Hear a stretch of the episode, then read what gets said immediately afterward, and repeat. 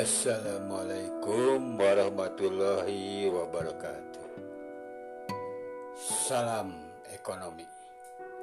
Salam equilibrium. Siap menjaga keseimbangan lahir dan batin. Anak-anakku sekalian, pada hari ini kita patut mensyukuri nikmat yang telah diberikan Allah Subhanahu wa taala bahwa pada hari ini kita masih diberikan kesehatan dan kekuatan. Salawat serta salam semoga dilimpahkan kepada Nabi besar Muhammad Sallallahu Alaihi Wasallam dan juga semoga dilimpahkan juga kepada para keluarganya, sahabatnya, tabiin hingga umatnya di akhir zaman. Anak-anakku sekalian, di dalam mempelajari ilmu ekonomi, kita itu mempelajari perilaku manusia. Pada hakikatnya, manusia itu memiliki tiga peran. Pertama, manusia itu dianggap sebagai Homo socius. Homo socius. Homo socius itu adalah makhluk sosial. Apa artinya makhluk sosial? Bahwa manusia itu tidak dapat hidup sendiri.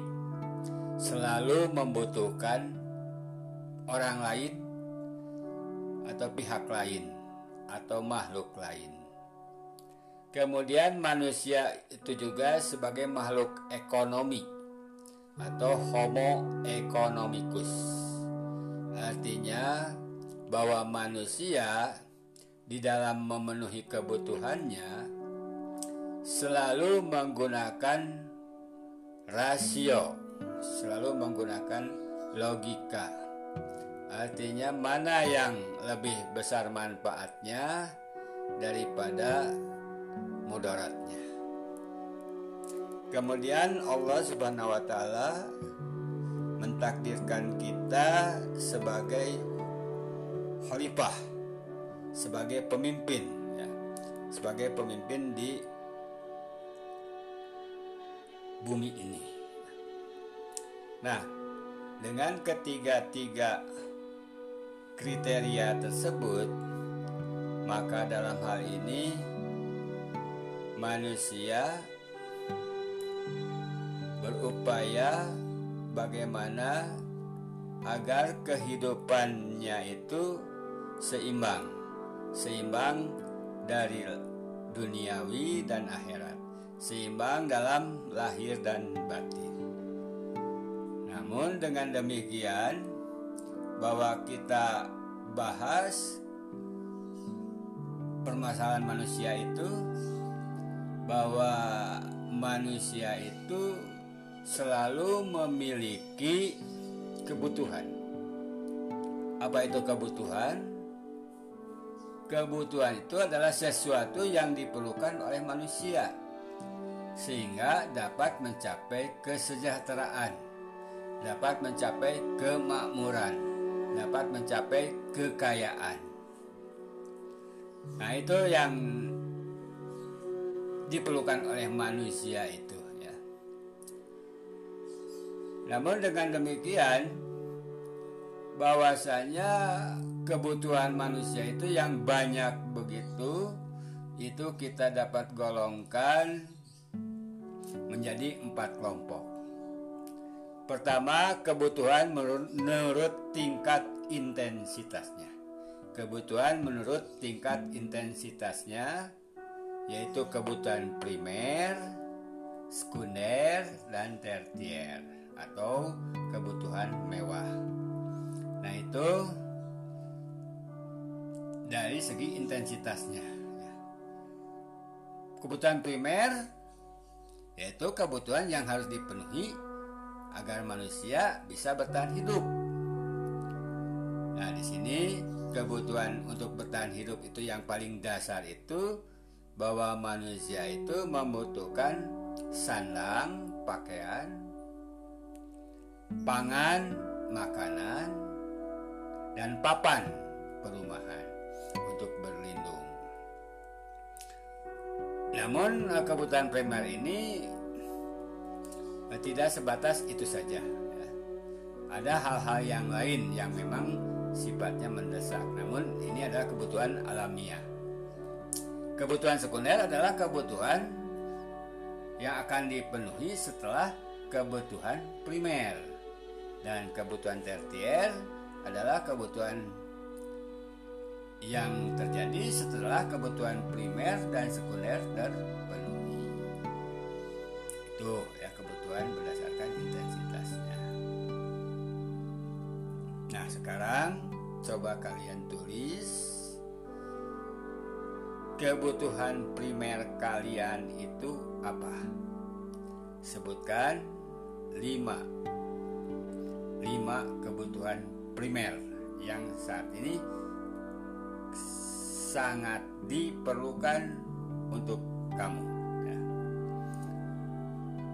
Yang pertama kebutuhan primer untuk kamu, yang kedua kebutuhan primer untuk petani. Kebutuhan primer untuk petani itu apa saja? Itu soal yang pertama. Ya. Ini sebutan kebutuhan primer kamu minimal 5 kebutuhan dan kebutuhan primer petani itu apa saja ya. minimal 5 juga ya kemudian yang kedua kelompok yang kedua yaitu kebutuhan menurut sifatnya. Ada sifat jasmani dan rohani. Jasmani adalah kebutuhan yang berhubungan dengan jasmani. Misalkan makan dan minum ya. kebutuhan rohani itu adalah memuaskan kebutuhan kepuasan jiwa. Rekreasi mendengarkan musik ibadah ya sholat itu adalah kebutuhan rohani. Kemudian waktu ada waktu sekarang kebutuhan sekarang dan kebutuhan yang akan datang kebutuhan yang akan datang tuh eh, sebagai persediaan atau persiapan untuk waktu yang akan datang. Misalnya menabung, asuransi, investasi, dan lain sebagainya. Menurut subjeknya, kebutuhan individu, kebutuhan kelompok. Itu empat macam kebutuhan.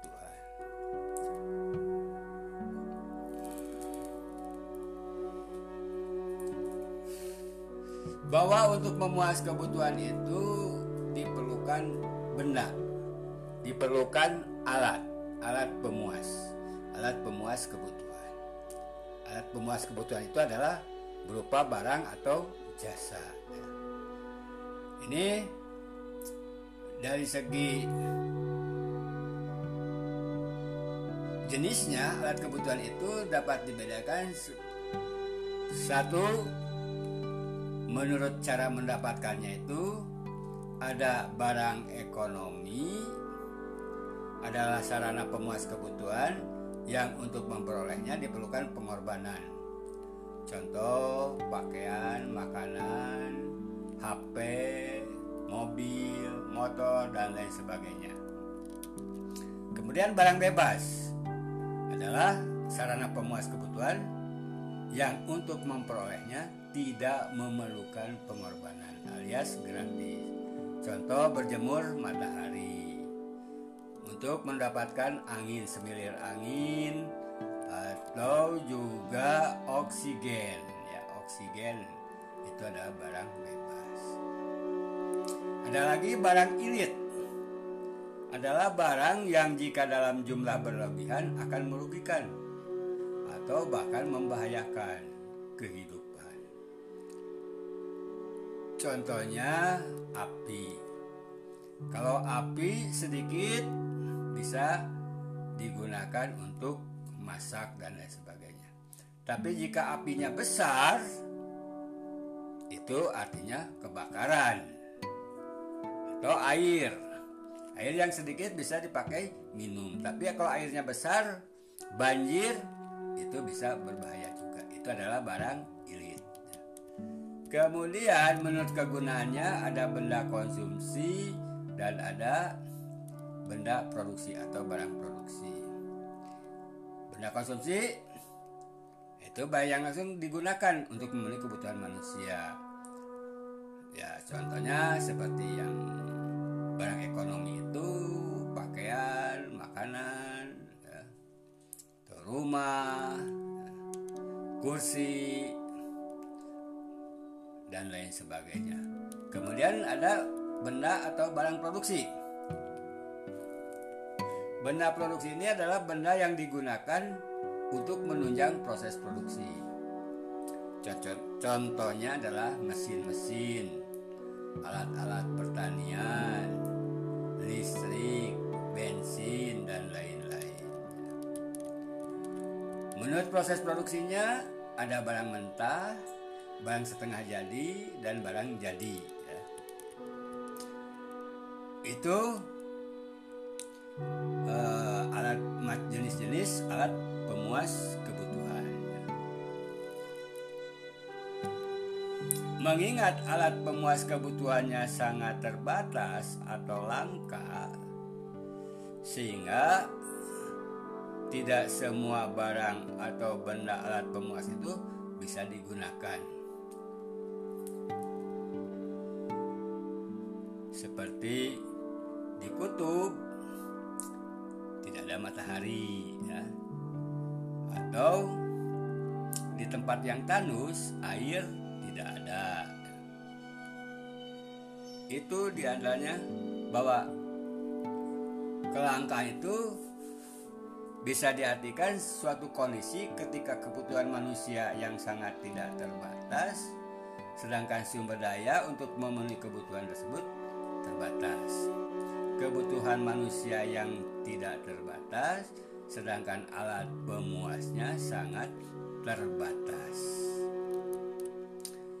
Dengan demikian, adanya paradok pertentangan di satu pihak kebutuhan manusia tidak terbatas, sedangkan alat pemuasnya sangat terbatas, maka di sini perlu adanya suatu upaya agar memproduksi barang atau jasa guna menambah kualitas dan kuantitas sumber daya yang tersedia. Mengapa sih terjadi kelangkaan? Kelangkaan penyebabnya pertama kerusakan sumber daya alam akibat ulah manusia. Lihat gunung-gunung yang gundul atau gunung-gunung yang diambil pasirnya sehingga itu juga mengakibatkan sumber daya rusak. Kemudian terbatasnya sumber daya alam yang tersedia. Misalkan bahan bakar minyak. Minyak bumi itu sumber dayanya terbatas ya. Dan lain-lain. Di samping sumber daya alam yang terbatas, kemampuan manusia untuk mengolah sumber daya alamnya pun sangat terbatas. Di sini diperlukan ilmu pengetahuan dan teknologi yang tinggi agar barang-barang tersebut bisa diproduksi dengan jumlah yang banyak dan kualitasnya juga bagus. Yang keempat, bahwa kebutuhan manusia yang lebih cepat daripada kemampuan manusia untuk menghasilkan sumber ekonomi baru. Contoh handphone. Handphone itu dulu hanya berguna untuk telepon dan kirim SMS. Namun sekarang manusia ingin bisa foto-foto, bisa ingin sebar ilmu dan pengetahuan, ada share-sharean begitu ya. Nah itu itu adalah uh, kebutuhan manusia yang lebih cepat, sedangkan sehingga di sini barangnya itu sangat terbatas. Mengingat ada terjadi pertentangan tersebut, maka di sini manusia yang bahwasanya manusia itu untuk menginginkan sesuatu itu ya, terjadinya kelangkaan sehingga manusia harus membuat pilihan pada setiap kegiatannya mereka manusia harus menentukan pilihan terbaik dari beberapa alternatif pilihan yang telah dibuat Pilihan-pilihan tersebut meliputi pilihan dalam mengkonsumsi, bagaimana mengkonsumsi, dan pilihan dalam memproduksi. Tujuannya tentu saja untuk mewujudkan kepuasan yang paling maksimal pada individu dan masyarakat. Kemudian untuk uh, menentukan pilihannya itu pertama triknya triknya tipnya pertama pendapatan yang terbatas mengharuskan adanya pemilihan barang ya, sesuai dengan pendapatan yang dimiliki kemudian konsumen pun harus membuat pilihan dengan mempertimbangkan alternatif pilihan-pilihan. Ya.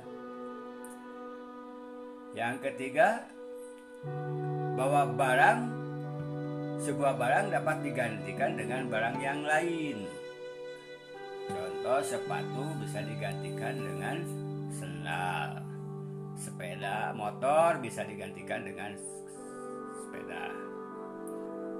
Kemudian konsumen pun yang keempat harus membuat keputusan tanpa informasi yang sempurna. Jadi konsumen untuk membeli barang itu informasinya itu sedikit sekali. Tapi pengetahuan dan pengalamannya akan membantu.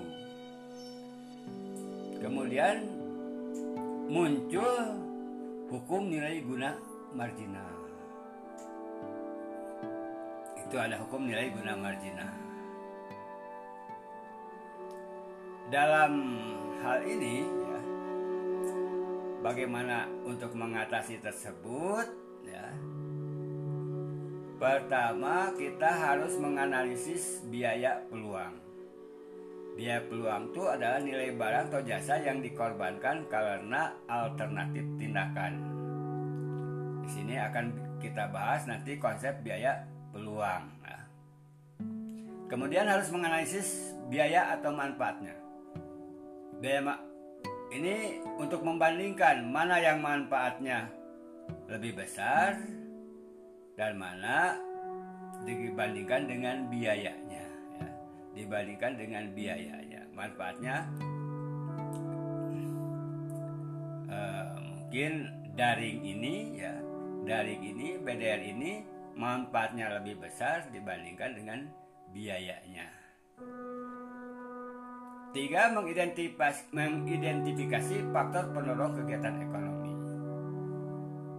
Faktor pendorong kegiatan ekonomi itu ada dalam diri manusia itu sendiri, yaitu untuk memenuhi kebutuhan. Kemudian ada motif yang lain di luar manusia, seperti pengaruh lingkungan dan iklim. Kemudian menyadari trade off. Ya, trade off itu adalah situasi di mana seseorang harus membuat keputusan untuk suatu hal dengan mengorbankan hal lain karena alasan ekonomis. Yang kelima, berpegang pada prinsip ekonomi. Apa itu prinsip ekonomi itu? Yaitu tindakan dengan pengorbanan yang sekecil-kecilnya untuk mendapatkan hasil tertentu.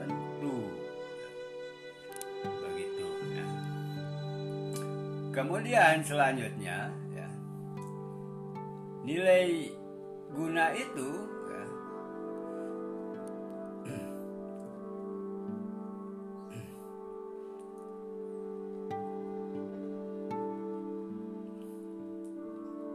kemudian terjadinya kelangkaan itu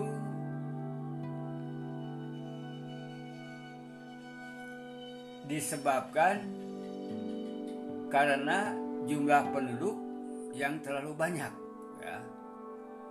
Jumlah penduduk yang banyak tidak diiringi dengan pertambahan alat pemenuhan kebutuhan.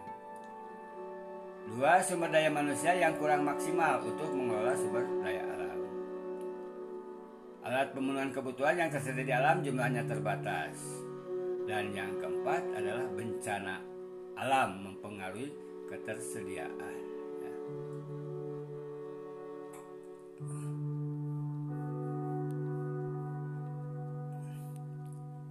Kemudian apa itu alat pemuas kebutuhan itu? Alat pemuas kebutuhan sesuatu yang dapat memenuhi kebutuhan manusia berupa barang ataupun jasa.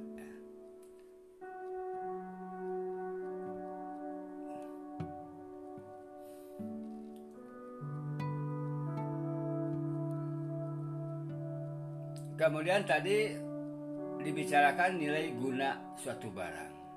Apa itu nilai guna suatu barang itu?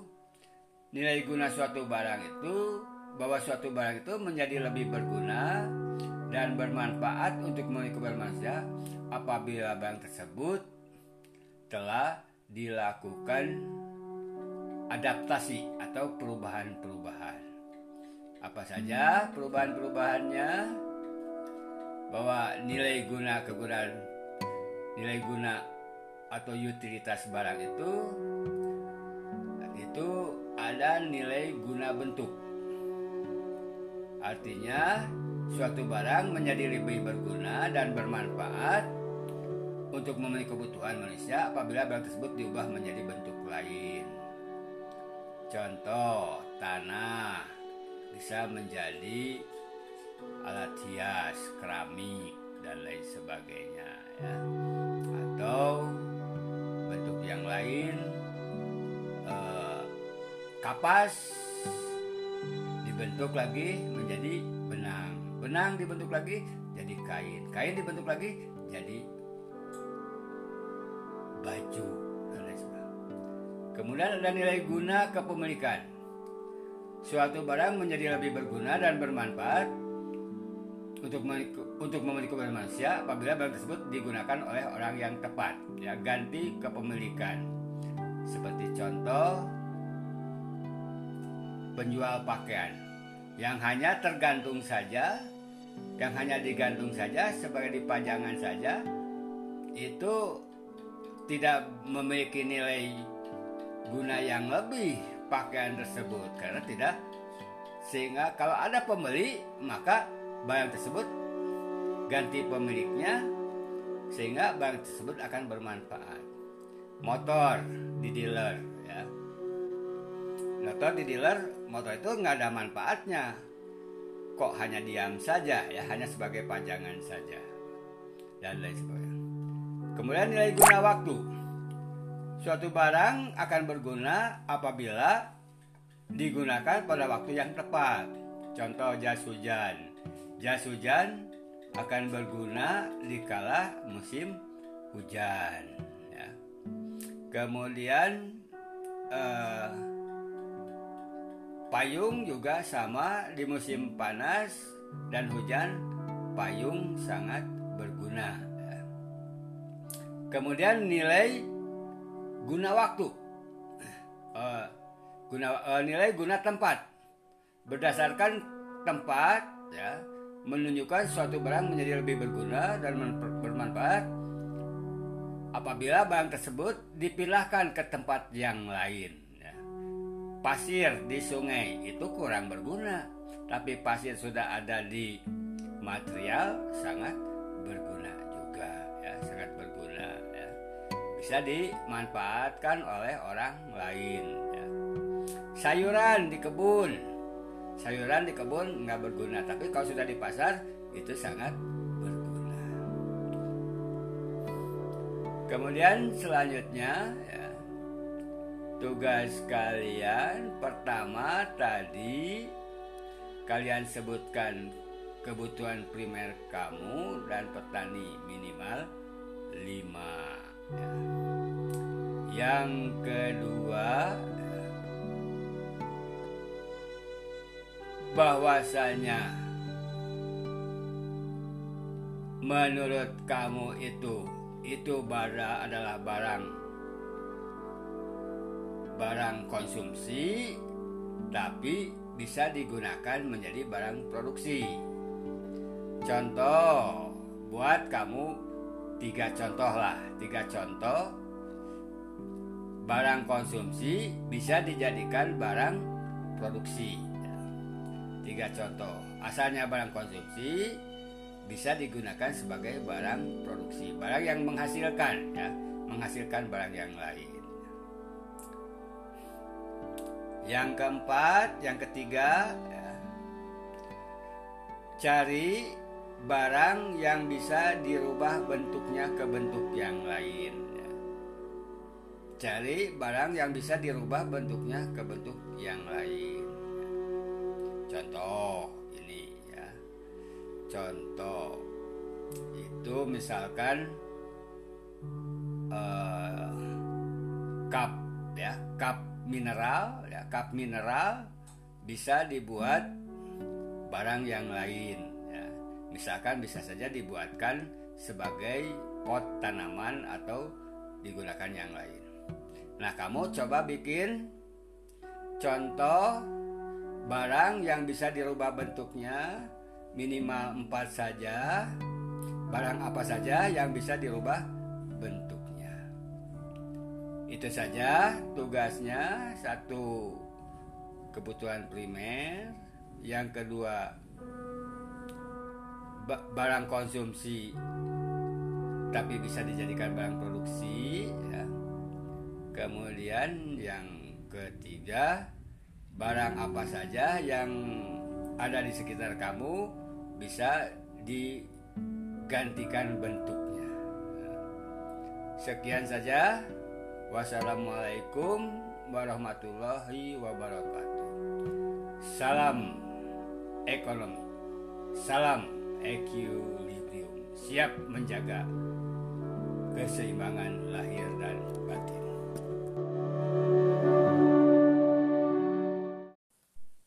Assalamualaikum warahmatullahi wabarakatuh.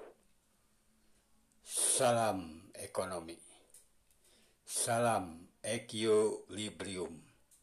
Siap menjaga keseimbangan lahir dan batin. Anak-anakku sekalian, pada hari ini kita patut mensyukuri nikmat yang telah diberikan Allah Subhanahu wa taala bahwa pada hari ini kita masih diberikan kesehatan dan kekuatan. Salawat serta salam semoga dilimpahkan kepada Nabi besar Muhammad Shallallahu Alaihi Wasallam dan juga semoga dilimpahkan juga kepada para keluarganya, sahabatnya, tabiin hingga umatnya di akhir zaman. Anak-anakku sekalian, di dalam mempelajari ilmu ekonomi, kita itu mempelajari perilaku manusia. Pada hakikatnya, manusia itu memiliki tiga peran. Pertama, manusia itu dianggap sebagai homo socius. Homo socius. Homo socius itu adalah makhluk sosial. Apa artinya makhluk sosial? Bahwa manusia itu tidak dapat hidup sendiri. Selalu membutuhkan orang lain atau pihak lain atau makhluk lain. Kemudian manusia itu juga sebagai makhluk ekonomi atau homo economicus. Artinya bahwa manusia di dalam memenuhi kebutuhannya selalu menggunakan rasio, selalu menggunakan logika. Artinya mana yang lebih besar manfaatnya daripada mudaratnya. Kemudian Allah Subhanahu wa taala mentakdirkan kita sebagai khalifah, sebagai pemimpin, ya, sebagai pemimpin di bumi ini. Nah, dengan ketiga-tiga kriteria tersebut, maka dalam hal ini manusia berupaya bagaimana agar kehidupannya itu seimbang, seimbang dari duniawi dan akhirat, seimbang dalam lahir dan batin. Namun dengan demikian bahwa kita bahas permasalahan manusia itu bahwa manusia itu selalu memiliki kebutuhan. Apa itu kebutuhan? Kebutuhan itu adalah sesuatu yang diperlukan oleh manusia sehingga dapat mencapai kesejahteraan, dapat mencapai kemakmuran, dapat mencapai kekayaan. Nah, itu yang diperlukan oleh manusia itu ya.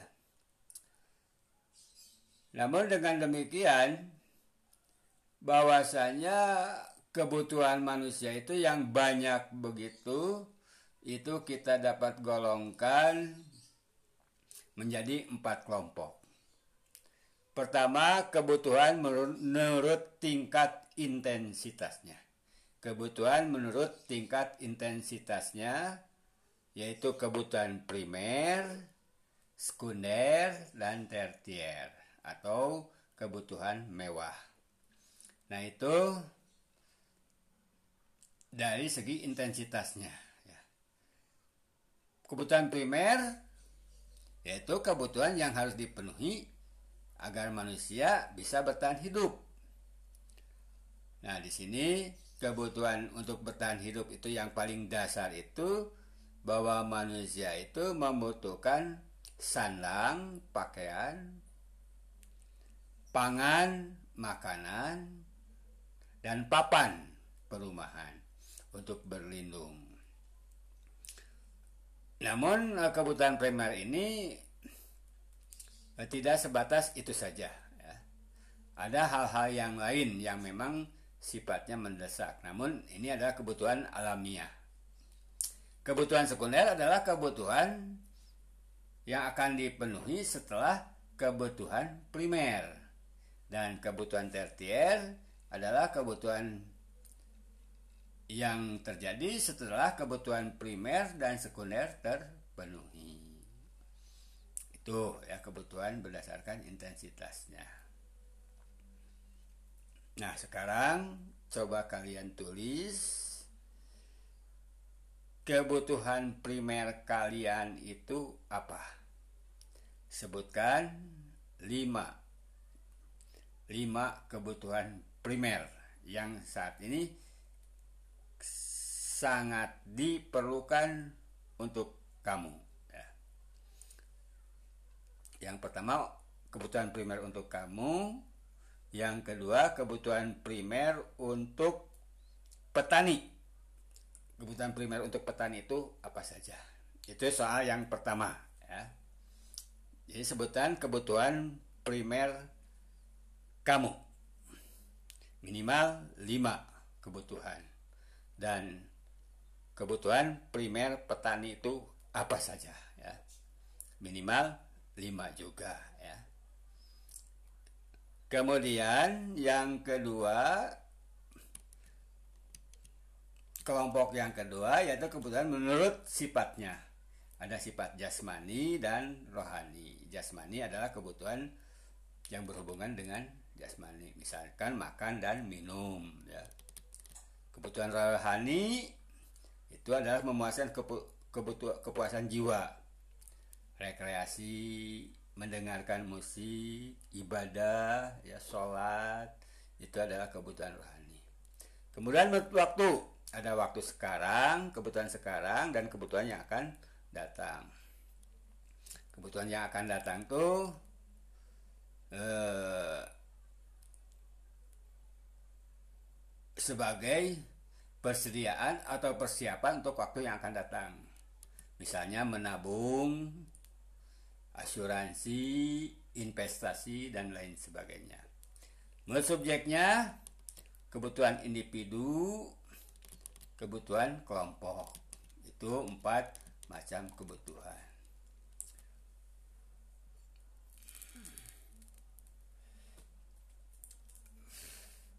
Bahwa untuk memuas kebutuhan itu diperlukan benda, diperlukan alat, alat pemuas alat pemuas kebutuhan. Alat pemuas kebutuhan itu adalah berupa barang atau jasa. Ya. Ini dari segi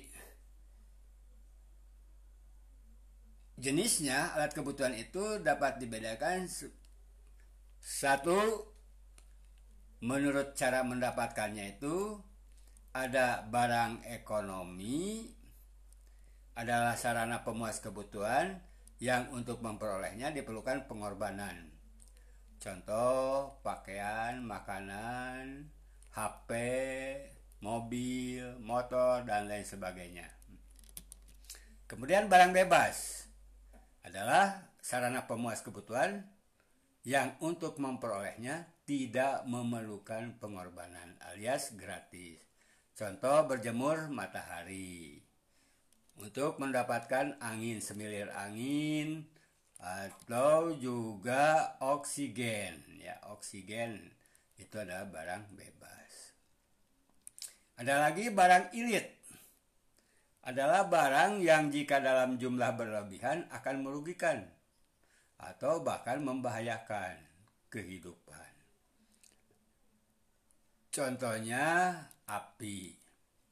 Kalau api sedikit bisa digunakan untuk masak dan lain sebagainya.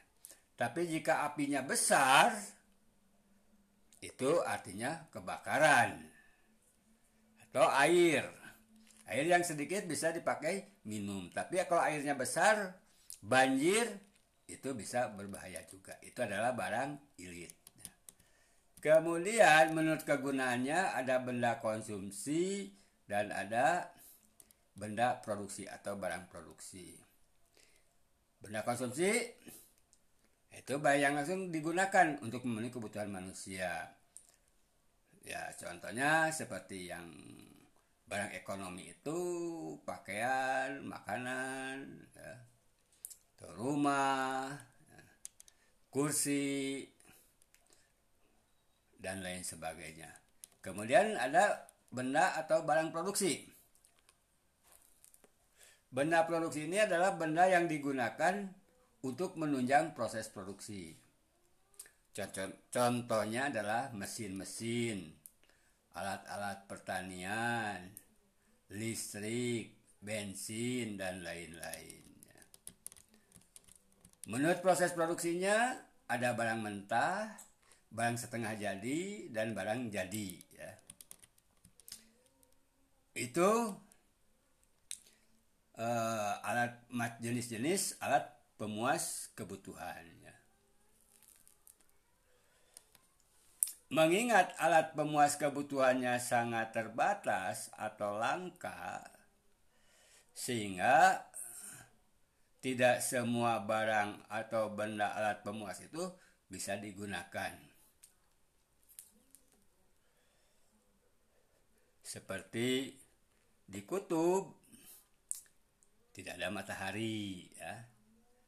Atau di tempat yang tandus air tidak ada.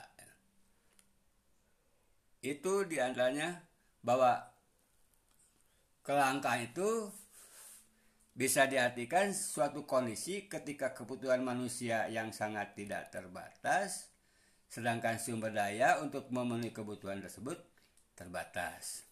Kebutuhan manusia yang tidak terbatas, sedangkan alat pemuasnya sangat terbatas. Dengan demikian, adanya paradok pertentangan di satu pihak kebutuhan manusia tidak terbatas, sedangkan alat pemuasnya sangat terbatas, maka di sini perlu adanya suatu upaya agar memproduksi barang atau jasa guna menambah kualitas dan kuantitas sumber daya yang tersedia. Mengapa sih terjadi kelangkaan? Kelangkaan penyebabnya pertama kerusakan sumber daya alam akibat ulah manusia. Lihat gunung-gunung yang gundul atau gunung-gunung yang diambil pasirnya sehingga itu juga mengakibatkan sumber daya rusak. Kemudian terbatasnya sumber daya alam yang tersedia. Misalkan bahan bakar minyak. Minyak bumi itu sumber dayanya terbatas ya. Dan lain-lain. Di samping sumber daya alam yang terbatas, kemampuan manusia untuk mengolah sumber daya alamnya pun sangat terbatas. Di sini diperlukan ilmu pengetahuan dan teknologi yang tinggi agar barang-barang tersebut bisa diproduksi dengan jumlah yang banyak dan kualitasnya juga bagus. Yang keempat, bahwa kebutuhan manusia yang lebih cepat daripada kemampuan manusia untuk menghasilkan sumber ekonomi baru. Contoh handphone. Handphone itu dulu hanya berguna untuk telepon dan kirim SMS. Namun sekarang manusia ingin bisa foto-foto, bisa ingin sebar ilmu dan pengetahuan, ada share-sharean begitu ya. Nah itu itu adalah uh, kebutuhan manusia yang lebih cepat, sedangkan sehingga di sini barangnya itu sangat terbatas. Mengingat ada terjadi pertentangan tersebut, maka di sini manusia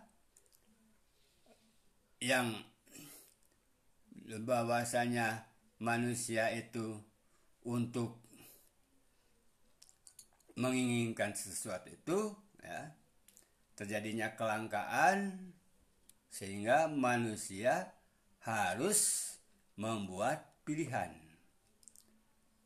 Pada setiap kegiatannya, mereka manusia harus menentukan pilihan terbaik dari beberapa alternatif pilihan yang telah dibuat. Pilihan-pilihan tersebut meliputi pilihan dalam mengkonsumsi, bagaimana mengkonsumsi, dan pilihan dalam memproduksi. Tujuannya tentu saja untuk mewujudkan kepuasan yang paling maksimal pada individu dan masyarakat. Kemudian untuk e, menentukan pilihannya itu pertama triknya, triknya, tipnya pertama pendapatan yang terbatas mengharuskan adanya pemilihan barang ya, sesuai dengan pendapatan yang dimiliki. Kemudian konsumen pun harus membuat pilihan dengan mempertimbangkan alternatif pilihan-pilihan ya. Yang ketiga bahwa barang sebuah barang dapat digantikan dengan barang yang lain. Contoh sepatu bisa digantikan dengan sendal. Sepeda motor bisa digantikan dengan sepeda. Kemudian konsumen pun yang keempat harus membuat keputusan tanpa informasi yang sempurna. Jadi konsumen untuk memenuhi barang itu informasinya itu sedikit sekali. Tapi pengetahuan dan pengalamannya akan membantu. Kemudian muncul hukum nilai guna marginal. Itu ada hukum nilai guna marginal. Dalam hal ini ya bagaimana untuk mengatasi tersebut ya? Pertama kita harus menganalisis biaya peluang. Biaya peluang itu adalah nilai barang atau jasa yang dikorbankan karena alternatif tindakan. Di sini akan kita bahas nanti konsep biaya peluang ya. kemudian harus menganalisis biaya atau manfaatnya. Biaya ini untuk membandingkan mana yang manfaatnya lebih besar dan mana dibandingkan dengan biayanya ya. Dibandingkan dengan biayanya. Manfaatnya uh, mungkin daring ini ya daring ini BDR ini manfaatnya lebih besar dibandingkan dengan biayanya Tiga, mengidentifikasi, mengidentifikasi faktor pendorong kegiatan ekonomi. Faktor pendorong kegiatan ekonomi itu ada dalam diri manusia itu sendiri, yaitu untuk memenuhi kebutuhan. Kemudian ada motif yang lain di luar manusia, seperti pengaruh lingkungan dan iklan. Kemudian menyadari trade off. Ya, trade off itu adalah situasi di mana seseorang harus membuat keputusan untuk suatu hal dengan mengorbankan hal lain karena alasan ekonomis. Yang kelima, berpegang pada prinsip ekonomi. Apa itu prinsip ekonomi itu? Yaitu tindakan dengan pengorbanan yang sekecil-kecilnya untuk mendapatkan hasil tertentu begitu ya. Kemudian selanjutnya ya. Nilai guna itu ya.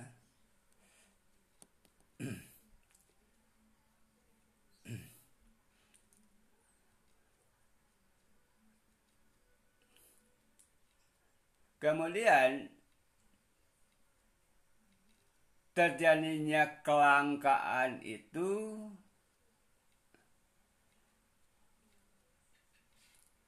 disebabkan karena jumlah penduduk yang terlalu banyak ya. Jumlah penduduk yang banyak tidak diiringi dengan pertambahan alat pemenuhan kebutuhan. Dua, sumber daya manusia yang kurang maksimal untuk mengelola sumber daya alam. Alat pemenuhan kebutuhan yang tersedia di alam jumlahnya terbatas. Dan yang keempat adalah bencana alam mempengaruhi ketersediaan ya.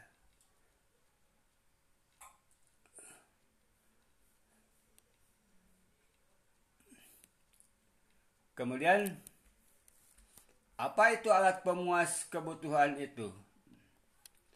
Alat pemuas kebutuhan sesuatu yang dapat memenuhi kebutuhan manusia berupa barang ataupun jasa.